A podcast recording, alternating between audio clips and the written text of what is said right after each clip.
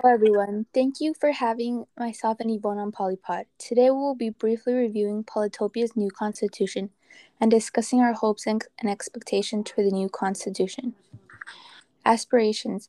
When discussing our goals and aspirations for Polytopia, we agreed that we wanted an inclusive and egalitarian society. We aim for our society to be filled with citizens who are well educated, caring, and share empathy for one another. Our purpose is to serve all equally and inclusively. We want to ensure equal opportunities for every citizen. Benefits that our government would offer are free public education up to college.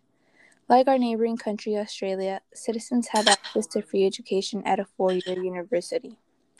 Once they have found employment, they are taxed relative to their income. We will also offer the health free healthcare and the option to pay higher taxes in exchange for premium healthcare plans, enabling a strong economy as well as universal healthcare. By having both corporate and individual taxes, our taxation system will help us provide social services to everyone, regardless of income level. With the free education system covering college, it will encourage many students to pursue a higher education with no excuses or limitations, making Polytopia citizens some of the most educated in the world. Moving on to our rights, we will be discussing the foundations of our government that make us distinct from other countries. Diana and I agreed on making a government revolve around equality and inclusiveness in all of our institutions.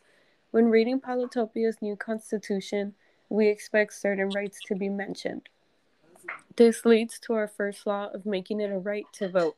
Guaranteeing that each individual has a voice in our country, voting is an important cornerstone for a functioning democracy, and like our ally Canada, we will provide paid time off for each citizen to have a chance to go and vote.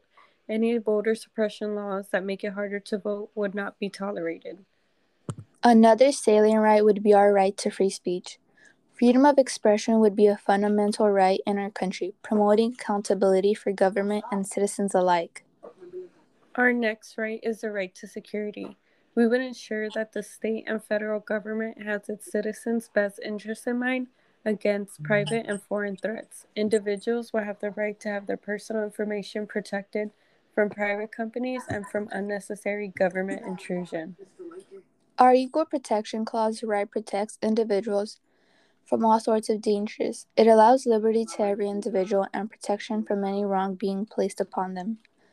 Discriminatory laws based on race, ethnicity, sex, or sexual orientation would not be allowed in our private and public domains. Our right to bear arms after clearance would be maintained until a reason to strip the right of an individual, meaning no person without the correct state of mind and background check would be permitted to obtain a weapon of violence. It is vital to understand what kind of people are carrying weapons and keep deadly weapons away from deranged individuals who want to harm the public. Our citizens' rights regarding violence and protest would be protected at all costs in the Constitution. Citizens would have the right to peacefully protest and demand justice from unnecessary police brutality in a neutral, unbiased court. Our individual rights for voting, free speech, and protest allow citizens to express their opinions openly. Our right of security and privacy protects citizens not only from foreign threats but police brutality and discrimination of any kind. The clearance imposed on weaponry would help eliminate danger. Polytopia will have a democratic regime, electing both Supreme Court judges as well as presidential candidates. No super PACs would be allowed in federal elections, helping curb the threat of corruption in government and elections.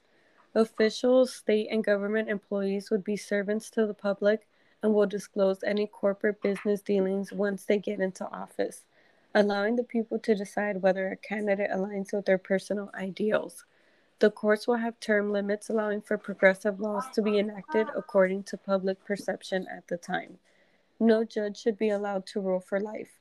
They would be limited to two terms of five years each, and the president will be limited to a four year term with a maximum of two terms as well. A decentralization of power and inclusive institutions would allow our citizens to flourish in a country with strong morals and big aspirations for what society can be. The Constitution's protection of voting rights, free speech, and the country's multiple social services would give an opportunity for citizens to be called, to become involved in the political process without financial or discriminatory burdens. Polytopia would be an example for other nations to see the power of inclusive institutions and how progress is achieved when there is no inequality in a country. Thank you guys for having us on Polypod. We learned a lot and are excited to hear what Polytopia has in store for the next episode in fall of 2021.